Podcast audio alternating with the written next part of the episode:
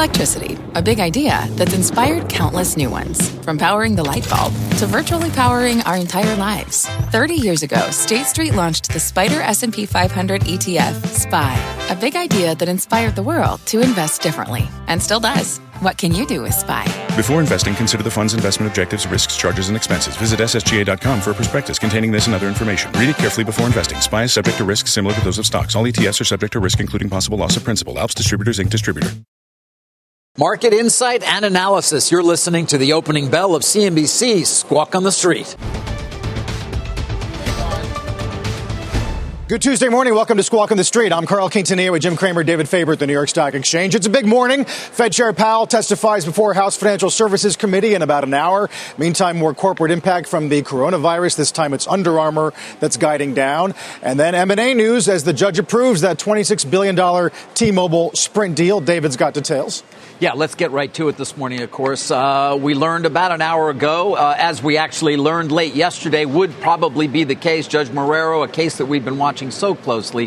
13 states, of course, opposing the merger of T Mobile and Sprint. Judge Marrero ruling in favor of the companies, saying you can proceed with the deal. And you can see, of course, the response in the marketplace is quite significant. There's a look at Judge Marrero as well, of course, uh, federal judge. Um, to remind people, uh, the ratio was 0.10256 T-Mobile shares for each Sprint share. Just to go back, because remember it was what April of 2018 when this deal was originally announced. We may actually get to the two-year mark before they're able to close it. Six billion dollars in run rate synergies. They present valued that at 43 billion dollars at the time, and again, it was April 27th. Um, overall. Now, since then, so many different challenges have come along. Uh, but this one being overcome perhaps is the most significant one and now is paving the way for these companies to get together. But they're not quite there. Not quite there as you take a look at the approval from Judge Marrero this morning and all the things that have happened on the way to that. Of course, the most important beyond today's decision was the Department of Justice saying, yes, you can go, Mr. Uh, number three and number four in the wireless marketplace. You can get together. We believe that together you will actually present a more formidable power in 5G, which is a key, of course, focus for the country, delivering that around the nation. We believe that you will be a better capitalized competitor to take on the likes of Verizon uh, and AT&T. And we believe, again, I'm saying the DOJ here, when they approve the deal, that with the consent decree you've entered into, we will create a nationwide competitor in the form of Dish which has all that spectrum, which is going to get the prepaid business from Sprint Boost, and is going to as well have the seven-year sharing agreement with T-Mobile. Not to mention 800 mil, uh, was uh, eight, uh, the spectrum as well that they were getting uh, in the well the divestitures that will most likely now take place. So so many moving parts here could imagine a very different scenario, and many in the marketplace imagine that was more likely. You can see what's happening to Sprint shares right now as they move up. Everybody moving up sharply uh, on this news. It would have been a very different story had it gone the other way. Sprint shares perhaps might not have suffered that much. SoftBank would have suffered perhaps a lot. Dish as well. T-Mobile not happening. What did the judge actually say and where did he focus? Let me get to that this morning for people because that is important here in terms of the case that was made by the companies. There were two key points they constantly came back to, and Judge Marrero seemed very much focused on them. One, what happens to Sprint if, in fact, the deal doesn't happen? And he said the court is thus substantially persuaded that Sprint does not have a sustainable long term competitive strategy and will, in fact, cease to be a truly national uh, wireless player, MNO. Um, the weight of the evidence, he went on to say, a trial establishes Sprint is caught in a vicious cycle caused by its inability to finance meaningful network investment, which perpetuates a low quality network that drives away customers and limits Sprint's ability to generate the cash necessary to reduce its financial constraints. And so the idea that Sprint would simply become perhaps a regional carrier of not great significance and not be able to compete was one thing. And then it came to Dish and Charlie Ergen's testimony during the course of the trial, which seemed to convince Judge Marrero as well. He said Dish's track record and numerous awards for innovation and customer experience, as well as evidence, and this is interesting, by the way, for all of us trying to figure out will they have a partner, as well as evidence of the currently confidential and creative strategic partnerships that Dish is planning, suggests Dish would compete as a disruptive maverick in the wireless markets, offering low prices for innovative and high quality services. So, guys, So many moving parts here this morning that we're going to keep an eye on. A lot more to talk about, but that's the basics of this very important decision. David, California PUC awaits. Public right. Utility Commission of California still has to give its approval, and we can talk a bit about the likelihood of a perhaps downward um, adjustment in the ratio as well to adjust for how bad Sprint's business is. Well, David, what was the risk reward was very curious here. Yeah. I mean, it would seem like that in retrospect, Sprint was badly mispriced. It I mean, was. There, they the worse they were, and the testimony was rather bad about the inferiority of the network. The more likely they were going to get approved. And when I read the testimony, I was kind of surprised that there were people who were either betting against Sprint or will, not willing to use the option, which was kind of shocking. Now, T-Mobile's always been good, and I just give you what John Legere just sent me, which I think is great. Um, huge victory, capital H U G E. Uh, and now we are finally able to focus on the last steps to get this merger done. Look out, Dumb and Dumber. Doesn't mention Petey, okay? Look out, Dumb and Dumber and Big Cable. We are coming for you, and you haven't seen anything yet. More info at I said this all along. He did. Remember, he came here. Now, he's not involved. Legere, right? He's not going to run. He's not going to run this combined company.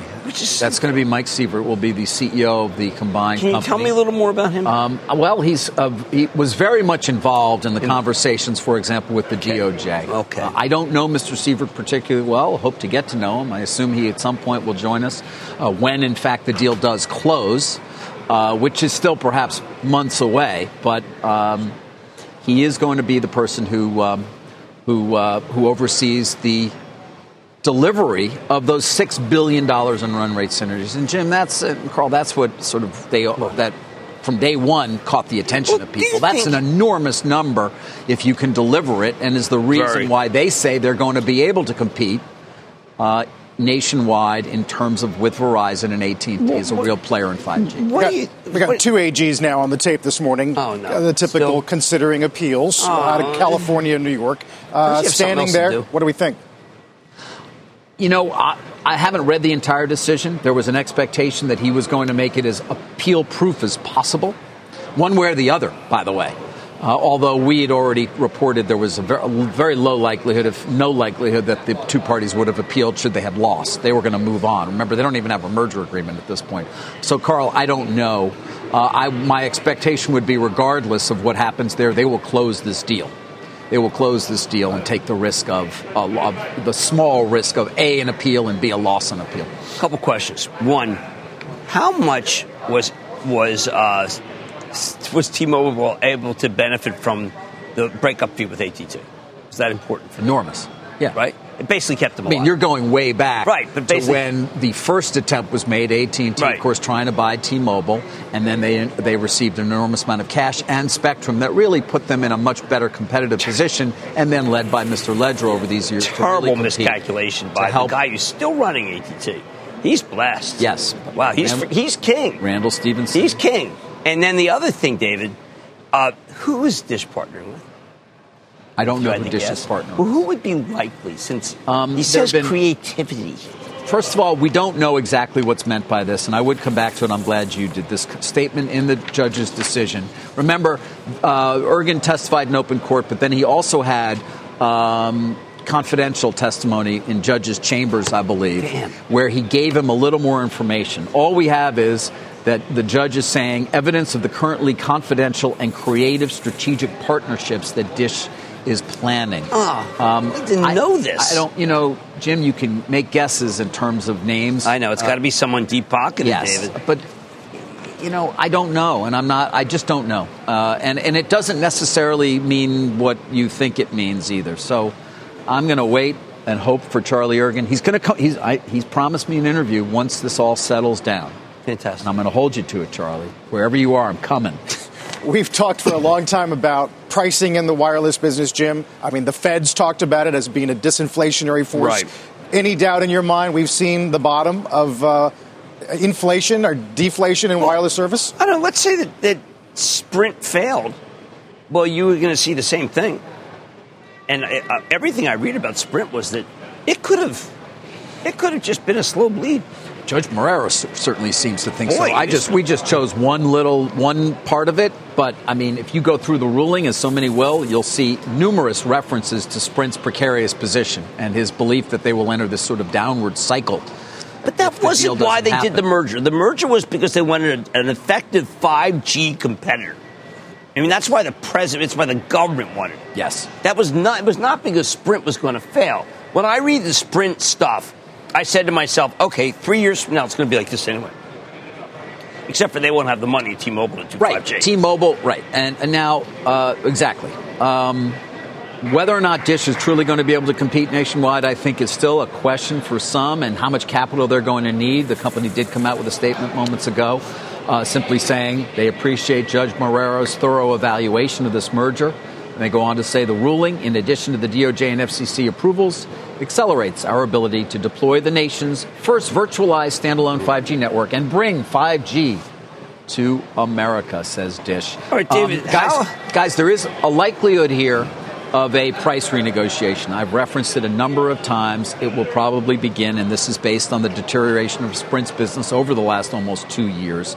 It may not be particularly significant. Nobody's going to take this to the edge of where the deal might not happen, but okay. I think there is an expectation on the T-Mobile side that they are they are due something here, uh, and so. While it's not 100% likely, I am told by people familiar with the situation that there is a 75% or so chance they will certainly try to bring that to Sprint and say, come on, you got to give us a little something here. This is not the company that we originally were planning on merging with. But yeah, I, I, talked to a number of people in the last 24 hours about this, and the most the first question people ask is, how in heck did ever did like there was a headline last night? Hey, deal going to be. This is a federal court. That one how, wasn't my headline, unfortunately. Well, no, but but why is there one? I mean, I don't. I would think like, why do some people? What kind of dissemination was that? Uh, Jim, I don't. I Did don't Arbs know. get it? I don't know. No, I think. I mean, Andrew Sorkin got it. I think uh, and reported it. Um, I don't know how that happened. The only thing I was aware of was the fact that the judge had agreed not to issue his ruling during market hours. Oh, okay, but okay, you know, and so that was an expectation, and in fact, many thought perhaps it would come after market close. Instead, we got it, of course, at 8 a.m. this morning. But as Jim says, the reports started to come yeah. bubble up around 5.30, 6 o'clock last yeah. night that, in fact, it was going to go this way. Uh, by the way, we haven't shown you SoftBank shares because it's a holiday in Japan.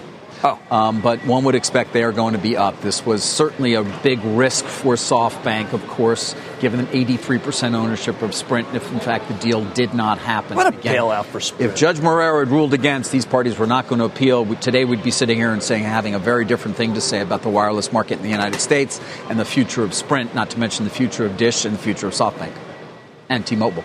Also, Deutsche Telekom uh, Deutsche doing Telekom. well this morning in Europe of course, yeah. 60 plus percent owner as well. Uh, and and T-Mobile is the most significant contributor to the EBITDA growth and the EBITDA overall at at Deutsche Telekom. That wasn't the case seven years ago. No. Uh, but it is now the case, Jim, uh, that that the this property is the most significant single property for Deutsche Telekom. Well, hats off to uh, John Legere. He just kept adding subs and adding subs and, and adding subs. Represents its fastest growing business unit, accounts for more than 50% of its total revenue, uh, and is projected to account for as much as 70% of total uh, EBITDA growth at, at Deutsche Telekom over the next four years. So, even better. Why weren't Deutsche Dumb and Dumber able to stop? I forget which one's dumb and which one's dumber. Yeah, it changed. Legere. Yeah. Why weren't they able to stop T-Mobile? They have all sorts of money. Why wasn't Stephenson able to stop? It's a great question. It's because he's king. I mean, initially, Legere was seen sort of as a, a great promoter, but oh, right. come on, a, a promoter, yeah. not an operator, right? Yeah, but then you, know, you go out to Seattle and you have these buildings that, that are that color. Yeah, and it's like, are you kidding me? I know the magenta, but but I mean, he was a legendary about, telco funny man. Think about your all-you-can-eat plans now. Everybody having them, the unlimited plans. That, thank you, Mr. Legere.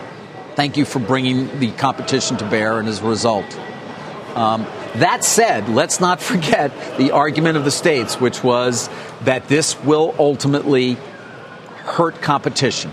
Years, you know, perhaps right. not initially, particularly not, given not the, the, particularly given the consent decree and the promises that were made by T-Mobile in terms of pricing over the next three years or three years after the deal, but eventually. It's great reporting.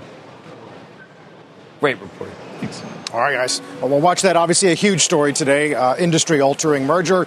Uh, the S&P, meantime, and the Nasdaq set to open at some fresh record highs as the rate of the new coronavirus cases slows. Fed Chair Powell's getting ready to testify on the Hill in the next hour. He says in his prepared remarks that policymakers are monitoring the coronavirus, adding that disruptions in China could spill over to the rest of the global economy. Meantime, Under Armour shares tumbling as the company warns of weaker full-year sales due to the coronavirus, with China representing one of its fastest growing markets, they guide revenue down uh, for the year. Estimate was plus 4.2. That's horrendous. Yeah. Uh, and you're talking about a 50, uh, 60 million dollar impact on Q1 sales alone. Yeah, I mean, they took, they cut your heart out. I mean, they really gave you no, no reason to own it whatsoever. It's very rare that you have that. I mean, there's another company reported today, Hasbro, which is just doing fabulously. Even though they've got big China exposure, uh, and they collapsed down to 82 after Toys R Us. These guys were hurt a little bit by Sports Authority, but they were uh, on the Dick's conference call. They were doing fine. They have Patrick Frisk in there. I like him, but yeah, maybe Nike is just too powerful. I mean, Nike's incredible. I mean, whether it's the Dono Nike, it's uh, the uh, the Parker Nike. Yeah. Adidas has come back. Obviously, Sarah Eisen's done some amazing reporting about how strong Adidas is, but this is a God. Their products are good. And this is one of the rare times where I've seen they may have the better product, but it doesn't matter. And you really have to rethink how the companies run. Um, they have inventory all over the place again. Four straight Oh my years. God! Go to What? TJ Maxx.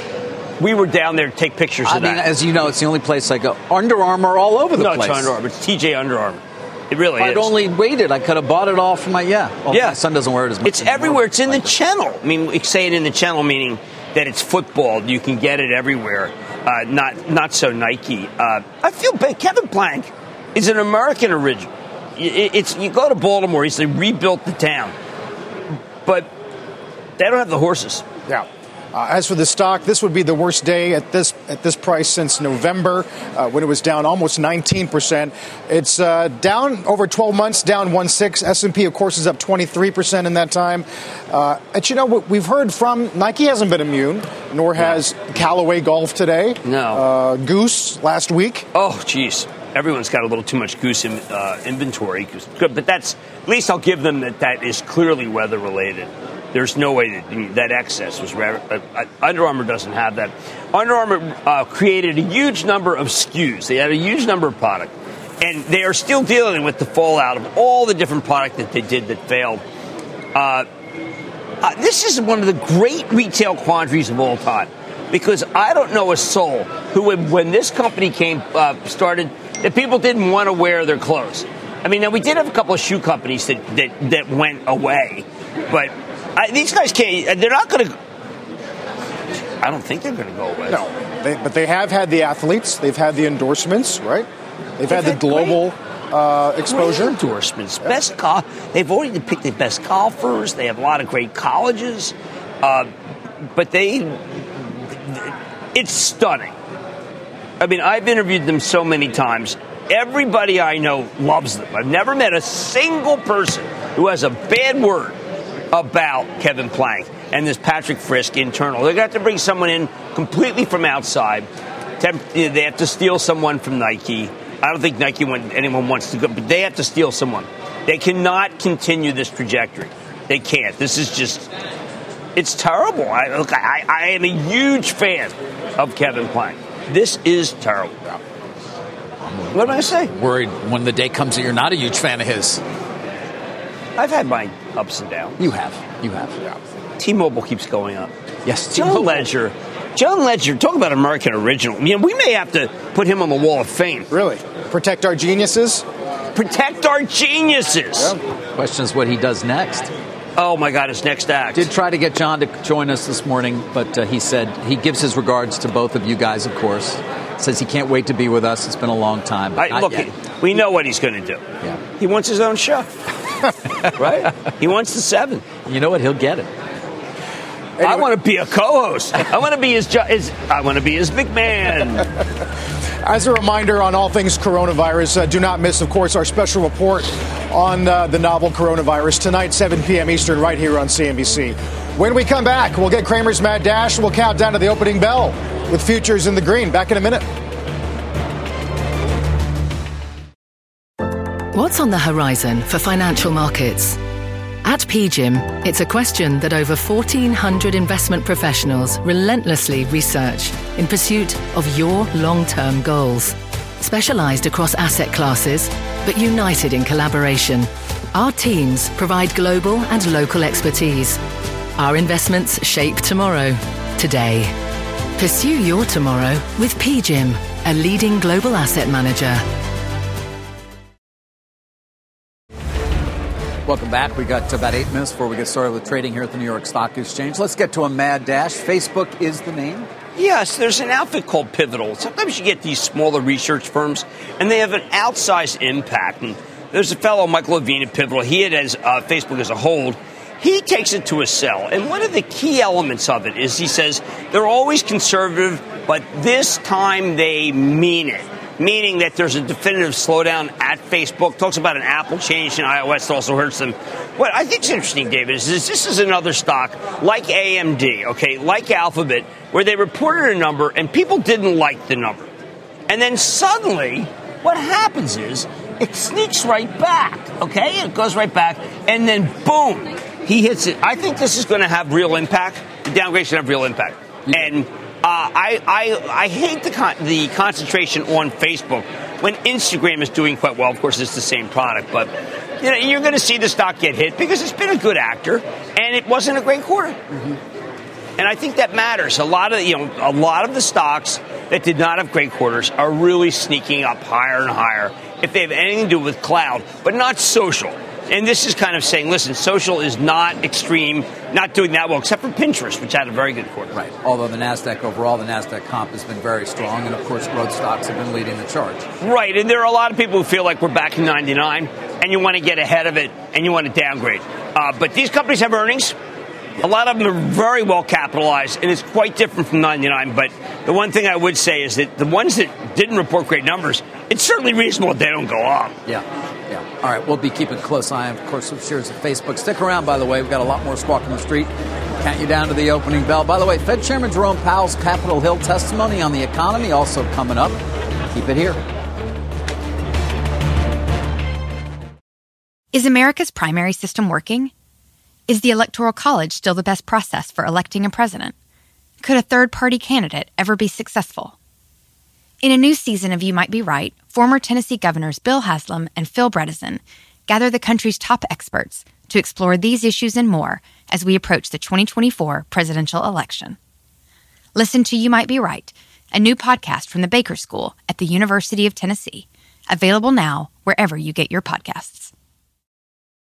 Support for this program is provided by Chevron. Demand for energy is projected to continue rising in the future. To help keep up, Chevron is increasing their U.S. oil and gas production, and they're innovating to help do it responsibly across their operations, including their Gulf of Mexico facilities, which are some of the world's lowest carbon intensity operations, helping supply energy that's affordable, reliable, and ever cleaner. That's energy in progress. Learn more at chevron.com slash meeting demand.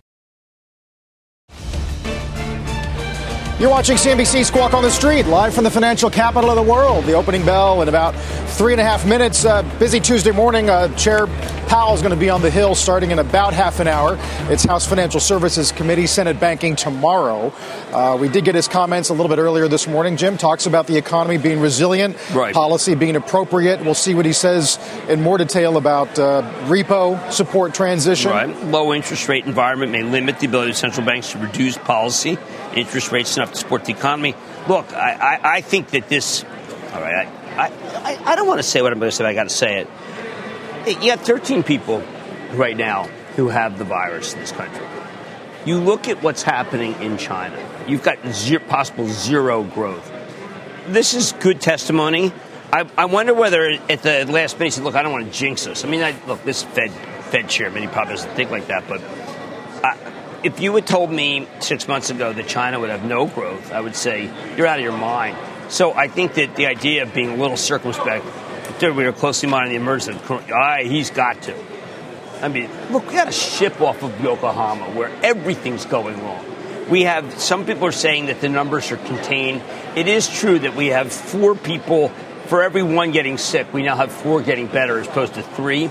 But all these are chimerical. I mean, we don't know what's going to happen. Yeah. So I think that being as, um, let's just say that you got to, if you're the Fed chief, you got to say, listen, this could come our way, and we're going to have to have plenty of leeway. Sure. Uh, Reuters has a piece uh, that says Xi, President Xi, told his top officials last week that the efforts to contain the virus had gone too far because they were starting to threaten uh, the country's economy.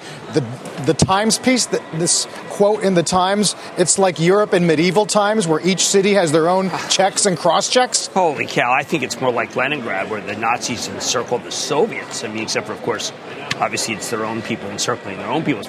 You got it. You have a you have a quarantine that is actually blocking off a city. Now, in medieval times, you could come and go at least.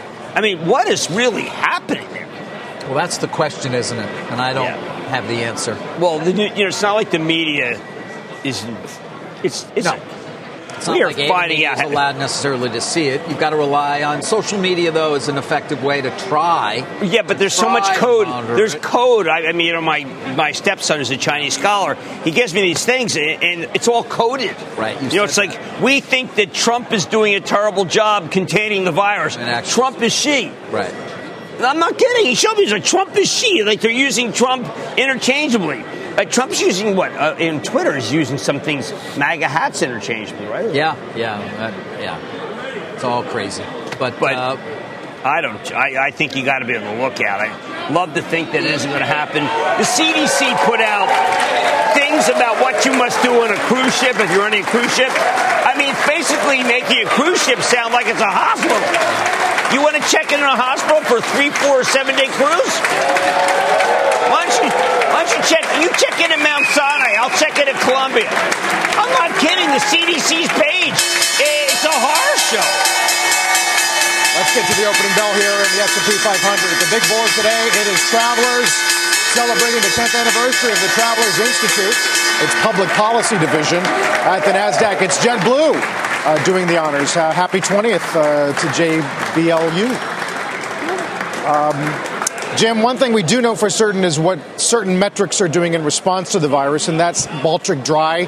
Uh, some people follow it, some people don't. Four and a half year low. No, I still follow it. Uh, Ned follow Davis says this virus is a black swan for the energy markets, even as we're holding 50 today. Uh, I uh, said last night, I talked at length about the idea of what's going to happen with, with divestment, but I said there's going to be a gas rally here, that oil is not going to just go down without a fight. The yields are too great, and you're going to get another chance. And if, uh, say, Bernie Sanders wins, and then there'll be a lot of people saying that's a shoe in for Trump. I'm not saying that's the case, but that means that you're going to get a rally in oil. It's starting today. It's starting with the most controversial of names. It's starting with Occidental which is flying.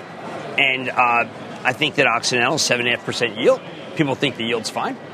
Cut back a little cutbacks there. Yep. Uh, well, there also, I think, is a belief that that uh, Vicki Hollub will be able to deliver on the synergies that were promised in the deal to acquire Anadarko, Right. and that's the key. Uh, we don't know. We won't get all you know all the updates on that, but I think that's something they are confident they can deliver on. Right. But there is uh, Rusty Braziel has a there's a outfit that I, I don't want to. It's a private outfit that he's you can buy their service, but saying 13 uh, million barrels coming from a lot of it coming from the Permian.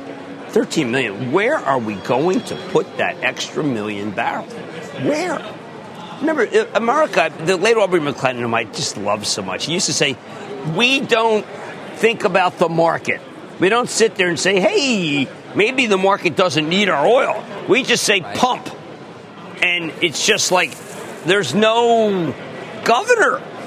It's like, oh, let's just pump. And, and, and with that attitude, what happens is, is that you're just going to keep the price at these prices forever. And that's very negative. It's funny, I see Apple up as if there's something. I guess people are just saying Corona peak. Uh, well, uh, Oh, we do have a record high on the NAS today. Uh, DataTrek had a great stat last night that 70, 67% of the S&P's year-to-date returns are from Microsoft, Apple, Amazon, Google, MAGA, as we've said in the MAGA. past. Yeah, make, make yeah, well, whatever. I don't want to get too political here, but Microsoft is. I was out when uh, Microsoft was about 20 points ago, but that was three weeks ago. This is a 1.4 trillion dollar company that trades like a short squeeze, which it is not. It's just institutional money. Family Azure had that gigantic expand. The growth of Azure, sixty-two percent. Margin's good. Move in Microsoft this year. It's up. It's added twenty percent of its market value in a month and ten That- days. Look at that bend, uh, the bend on the curve there. It sort of reminds you of what Tesla did Yeah, in the last does. 30 days. It does. Makes a lot more money than Tesla. Now, where you know where people are, Tesla does remind me of the late '90s. This does not, in part because the multiple here. We, we don't have anything like the multiples we saw back then. Maybe this is a giant re-rate. Maybe what's happened. Look, I think that I always hear the 1999, but Satya Nadella, his company has a cash business of Windows that is just spewing cash. He has got a a, a cloud business that is on fire. And even though Amazon's cloud was great, even though Alphabet's coming from behind, it's very hard to try to figure out what to pay for Microsoft. What do you pay for a perfect balance sheet with tremendous growth, double digit across the board, and a visionary CEO? What do you pay for it? Not to mention doing the right things apparently on ESG. Also, One billion dollar So fund, add- add carbon negative, sort of into the mix. carbon negative on 2030. How can you beat that? How do you beat a guy? He's created the perfect stock. That's what Santoli's point was yesterday. Everyone, all circles of investing have to own it in some part. Yeah. Yeah. Box check. and it is, Box it's one check. of the top ESG holdings. That one you can't argue with as much as some of the others. Visa. well, there's, remember, there's greenwash versus. Well, there's right. There's green, but it's not even about sustainability. Some people, they, a lot of these names ending up in these ESG fund uh, as top holdings don't make sense. no, they don't. They don't make sense. No, and you have to scrub that. I'm going to use S and P. The S and P people are Guys, really the very moves, smart the moves this. in all the T-Mobile Sprint-related names. Well, of course, the two being the key ones, but others as well are, are really amazing. Sprint is up 75%. T-Mo is up 11%. Dish is up uh, uh, 10% as well. This, of course, on the unexpected. It was best 50 50, it was seen, uh, ruling from Judge Marrero that allows the deal to proceed. Of course, he goes against the state's uh, AGs that were uh, arguing the deal would be anti competitive, result in higher prices for wireless customers. And now it makes it highly likely these two companies will become one and one soon. They still have to get approval from the Public Utility Commission in California. They still got to await actually the judge uh, signing off on the consent decree that was entered into with the DOJ. Uh, and there still may be a price negotiation to come as well, where T-Mo tries to get the ratio down a bit. By the way, to refresh people, Deutsche Telekom currently owns about 62% of T-Mobile, so the new Sprint T-Mobile would be owned 41.7% by T by Deutsche Tel. Could be a bit more if they do get that ratio down. Uh, Public would own about 31%, and SoftBank would own 27.4% of the combined uh, company, which Judge Marrero believes will actually bring more competition to the markets in 5G nationwide to the likes of Verizon uh, and AT&T. Uh, he also believes that Dish will be a true competitor in those markets over time, and uh, talks about the confidential creative partnerships that Dish may be pursuing to try to gain that entrance as it uh, uses that spectrum position Charlie Ergen has built up over a long period of time. Six billion in run rate synergies to remind people, big numbers there. But wow, mispriced security. I remember. No, no. I, let me give you another side to it. Okay. I remember when this was announced, and I turned to David and I said, "It is inconceivable that anybody would bless this, given the fact it's so obvious that your rates are going to go up." And you said, "Bear with me on this one. There are many social, economic, and political reasons for this to go through. People did not listen to what you were saying." Which was that there were imperatives that was going to trump the idea that your, your rates are going to go up, including the fact that Deutsche Telekom and Sprint were on life support, and we just didn't know it. Right. We didn't know it. No, uh, Tish James, the uh, uh, Attorney General in New York State, one of the lead uh, plaintiffs, um, says there's no doubt reducing the mobile market from four to three will be bad for consumers, bad for workers, bad for innovation. And it's why the state stepped up and led the lawsuit. Of course, they disagree with the decision wholeheartedly. And she goes on in a statement to say, we'll continue to fight the kind of consumer harming mega mergers our antitrust laws were designed to prevent reviewing options, including a possible appeal, uh, says the New York State Attorney General. But again, the expectation is there won't be an appeal, and if there is, the parties here will likely close regardless, given the uh, given the doubt that, that it would succeed. Judge Marrero's long ruling in favor.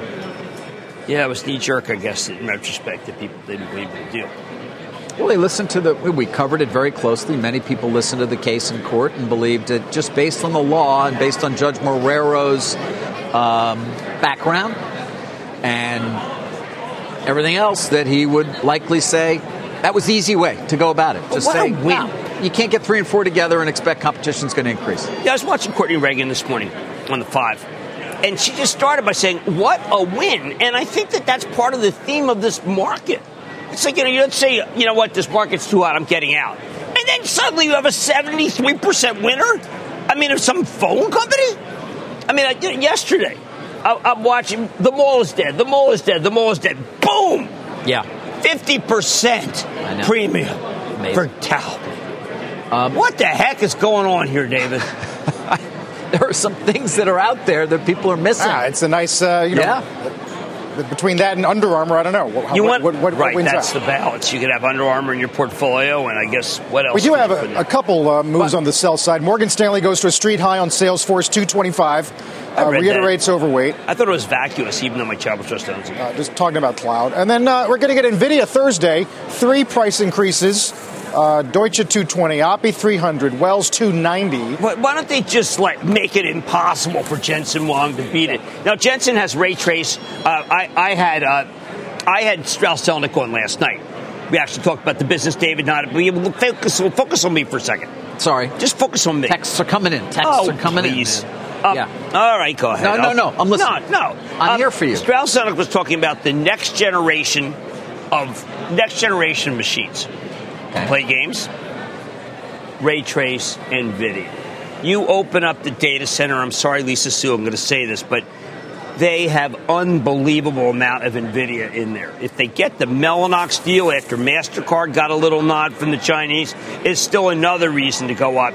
NVIDIA is back and it is bigger than ever, but it doesn't have the Bitcoin which is good, by the way, because Bitcoin right. was empty calories. It doesn't. What you're saying is the chips by all those miners are not being used to the extent they were right. when it was the craze of. Yeah, Colette Kress, who's the unbelievable CFO, walked me through again and again how you could have that bubble in in um, in Bitcoin in in mining cards, and it was so true. This time it is going up as it used to for years because it has the best of the best. Now I know, Lisa, I'm really sorry uh, because you have great chips too and they are cousins, so it's not like it's like a friend, it's like a family rivalry there.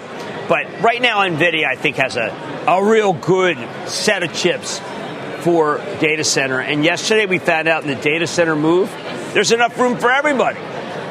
Thomas Kurian, David, I'm telling you, he's real. I know. The Google salesperson, they had they doubled the number of fifty million dollar deals they did at Google. This is the man who runs cloud for Google. They took over for Diane Greene a, a while back. Yeah. And David, I do not think that Google's going to buy Tesla. How did that get started? I, it didn't. Well, no, it did. Well, it, I just killed it. It's a story meeting at Forbes. I'm blaming Carl. That's where it started. Oh, well, that's great. Okay. I'm going to do a hostile takeover review.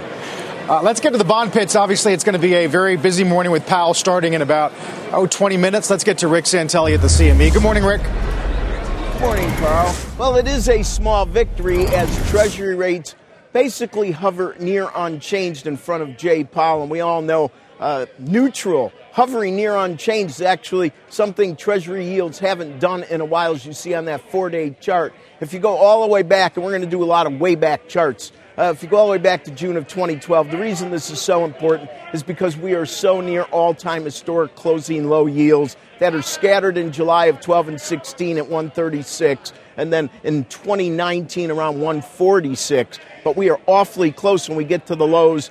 Uh, if we consider the foreign exchange markets, one would think that course, with rates low in the States, the dollar would be, but not true. It's the euro currency. Look at a one week chart of the euro. It's the dollar index in reverse, where the dollar index has had six sessions higher in a row. Today, we're down just a smidge. The same in reverse has happened for the euro versus dollar going the other way, going down. As a matter of fact, if you go way back to May of 2017, that euro versus dollar isn't quite there yet. But it's very close to two and a half year lows. Now let's flip that screen mirror image. Let's look at that dollar index. If you go back to around the same time, mid 2017, we're also not quite there yet with the dollar index and not as close as the euro, but a third of a cent, a half of a cent, and you're there.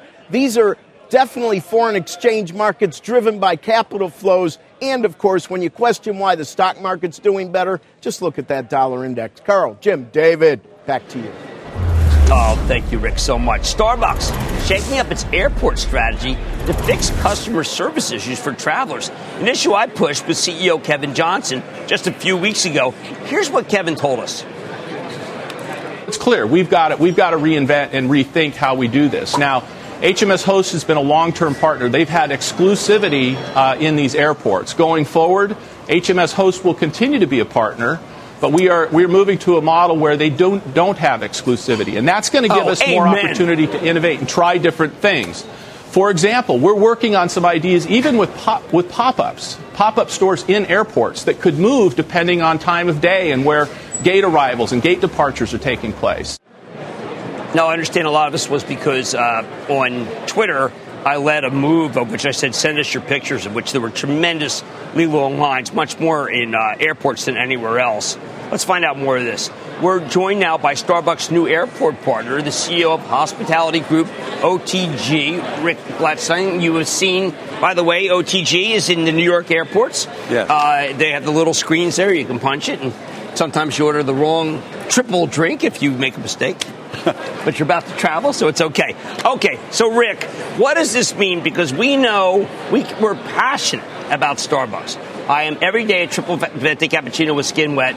I don't want to wait in long lines, and competition creates the best product. So, Jim, we have a we have a multi-pronged approach that we're going to deal with that. So you'll be able to mobile order and pay and just pick up when you're going when you're going through security. You hit it, come over there and pick it up. You'll be able to get go into it. You better not be making this up, partner. I'm not Because you know up. just what we're dreaming of. I, I'm not making it up, my All right, friend. all I'm right. not making it up. You'll be able to go into beautiful Starbucks and sit there and have the Starbucks experience. You'll be able to touch any one of our thousands of tablets and order it be brought right to you. You'll be able to come off a plane, hit your app, have your Starbucks waiting for you. Are service times that different between a traditional, a corner Starbucks and an airport Starbucks? Well, you know, there's certain peak times in, in corner Starbucks and certain peak times in airports. In airports, over 30% of all air travel leaves by 10 a.m., which is the most peak. So we really have to spread out and offer it in many, many different locations. Together, OTG and Starbucks are working together to recreate the Starbucks experience inside of airports. This, this is really important because those of us who travel know that there has been a problem. Kevin did not disagree. There has been a staffing problem. This is partners, not not own Starbucks. It did seem that HMS, who I called out uh, repeatedly, uh, would have staffing that was inappropriate. Uh, and staffing, sometime, and I know that Howard Schultz always told me there's no difference in staffing, but it turned out that there was. Do you think that their lack of staffing at a competitor has, has created this, or is it just the technology that they were slow to adopt that you're ready for? Jim, uh, I'm real proud that we have over 5,000 plus OTG crew members. And I think our crew members are the best in the industry, and we're, we're getting better. So we're going to staff these places like they deserve to be staffed, and we're going to deliver the Starbucks experience like it, you deserve to get it. So if you think about your Starbucks experience, you have a different one during the week on the way to work. You have one on the weekend, which, by the way, I love getting birthday cake pops on the weekends. You have one if you're flying. You have one if you're in the afternoon. You have different Starbucks experiences. OTG and Starbucks are working together to make sure you can have your Starbucks experience the way you want it inside of an airport. Just because you come through security doesn't mean you can't get that. Why not? Uh, some of our viewers want to know well, two things. One, is mobile order any different with the hospitality group than a traditional store? No. All right, so that's that's available. That will be available. All right. Starting Starting this year. okay, starting this year. Yes. And then you know, given what they've already said about uh, the novel coronavirus, how, where does that leave uh, airport locations? Well, our airports have not seen any dip in the uh, coronavirus. Uh, we're in major markets all through the country, and it's a lot of domestic, and, and the international is going to where it can go to. We haven't seen any dip whatsoever. Well, what's going to happen to the other guys, the HMS, whom I called out, frankly, as being an inferior partner, even though one time they were considered to be an equal partner? What happens to those guys? I can't answer for them, Jim. I'll let you do that. Well, well don't you want to annihilate? I mean, sorry, I mean, you're going to be competitive. Well, uh, yes, we are a very competitive company. So we want to deliver the best Starbucks experience we could possibly deliver. If we focus on the customer, the customers will determine our future. It's all about the customers. Our design teams, our tech teams, our operations teams are working with Starbucks. I thought that they were an amazing company before, but right. after I got to know them more and be deeper and see behind the scenes, they're one of the best companies in the world. When did he call you and tell you to do this? Uh, we less than a year ago. We had and, a meeting, and you've just been working behind the scenes to get this happening, fully knowing, according to Starbucks, that, that they had a suboptimal experience at a lot of airports. Uh, fully knowing that Starbucks wanted the Starbucks experience inside of airports, and came to OTG to help deliver that. And together, we're going to do it. Are you beholden to some of their commitments on sustainability and packaging? Oh, absolutely. Absolutely. You know, the way they take care of their people, their sustainability, what they are as a mission, not only operational, but inside, and we're beholden to that as well. We are very like minded companies. Uh, quite frankly, I think Starbucks is going to make OTG better. So I think this relationship together is going to help our entire company. We have a lot of cynics. So here's a guy, Ken. This is what I'm used to before I became Jimmy Chill. This guy says, nothing will change. Hire more people, period. You're welcome. It is going to change, isn't it? On my watch, my friend, it's going to change no matter what. And it's going to be a great experience. You think about it. People waiting online for 20 minutes what kind of experience are you getting? Miserable. You've already gone through security. You're waiting, you can't do anything else. We're going to change this experience. Let me tell you why I think he's going to do it. He's from Philly, and we don't let people down. No. No, he's from near, he's in the Northeast. He's a few blocks from me. That's but right. I know where you live. That's right. All right, I know what, right. okay? Hey, listen, Jim, if the Eagles can win the Super Bowl and Andy can win the Super Bowl, we can change this experience. And that's all we need to hear. Thanks very much. Good seeing you. Thank you very much. We do have a news alert here. We're going to get to Eamon Javers on that. Good morning, Eamon. Yeah, good morning, Carl. Late last night, MCC, Michelle Caruso Cabrera, the longtime uh, CNBC contributor and anchor, filed paperwork to run for Congress in the Democratic primary in New York's 14th district. That will put MCC against AOC, Alexandria Ocasio Cortez, uh, who is a very high profile Democratic member of Congress. MCC uh, spoke to me by phone just a couple of minutes ago, and she said this. She said, as the daughter and granddaughter of working class Italian and Cuban immigrants, and having worked my way to a terrific career.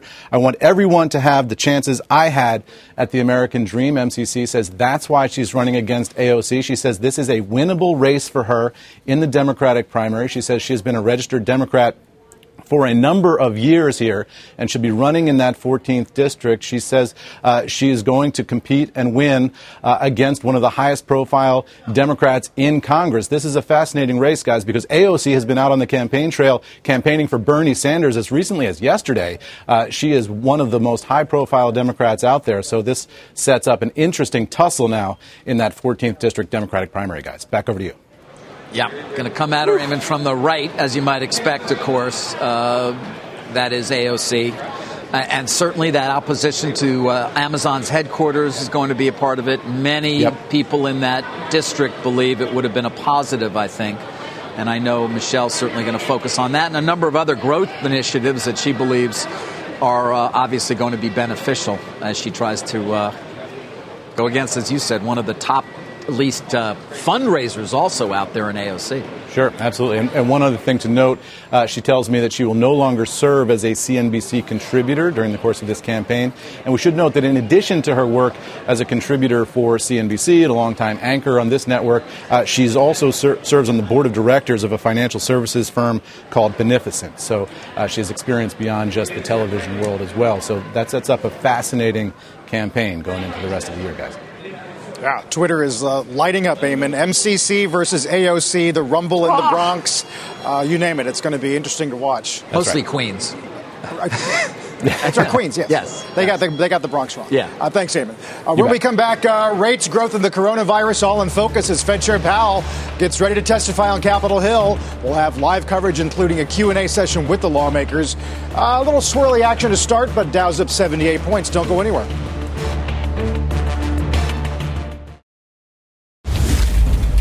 It's time for Jim and Stop Trading. It wasn't just the actual hardcore data center. It was all these software as a service companies. And today we had a note about, about Salesforce. But last night, RingCentral reported. RingCentral software as a service for business communications, including, by the way, uh, setting up video. Remember Zoom? Yep. Remember how Zoom is doing, which is just on fire because of the coronavirus.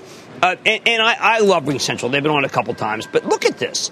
This is what's going on. You're just getting this tremendous adoption of software as a service companies.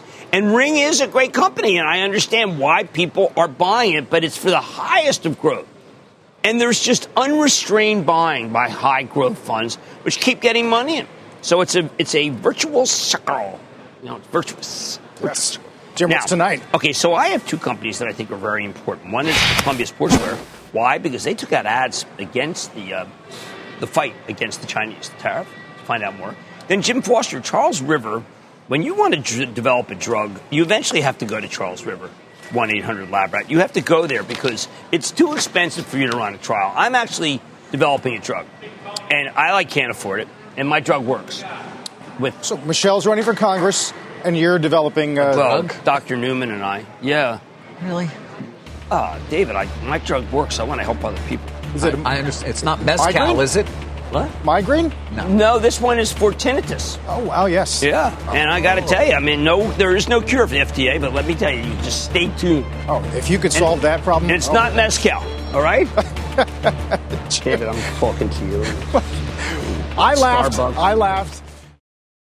You've been listening to the opening hour of CNBC's Squawk on the Street. Can you remember a time when you thought someone you disagreed with might actually be right? In the new podcast, You Might Be Right, former Tennessee governors Bill Haslam and Phil Bredesen pose that question to guests like Paul Ryan, Al Gore, and Judy Woodruff. Come for the stories, stay for the substance and expert insights into some of the most challenging issues facing the country, including affordable housing, crime, and education. Listen to You Might Be Right a new podcast from the Baker School at the University of Tennessee, available wherever you get your podcasts.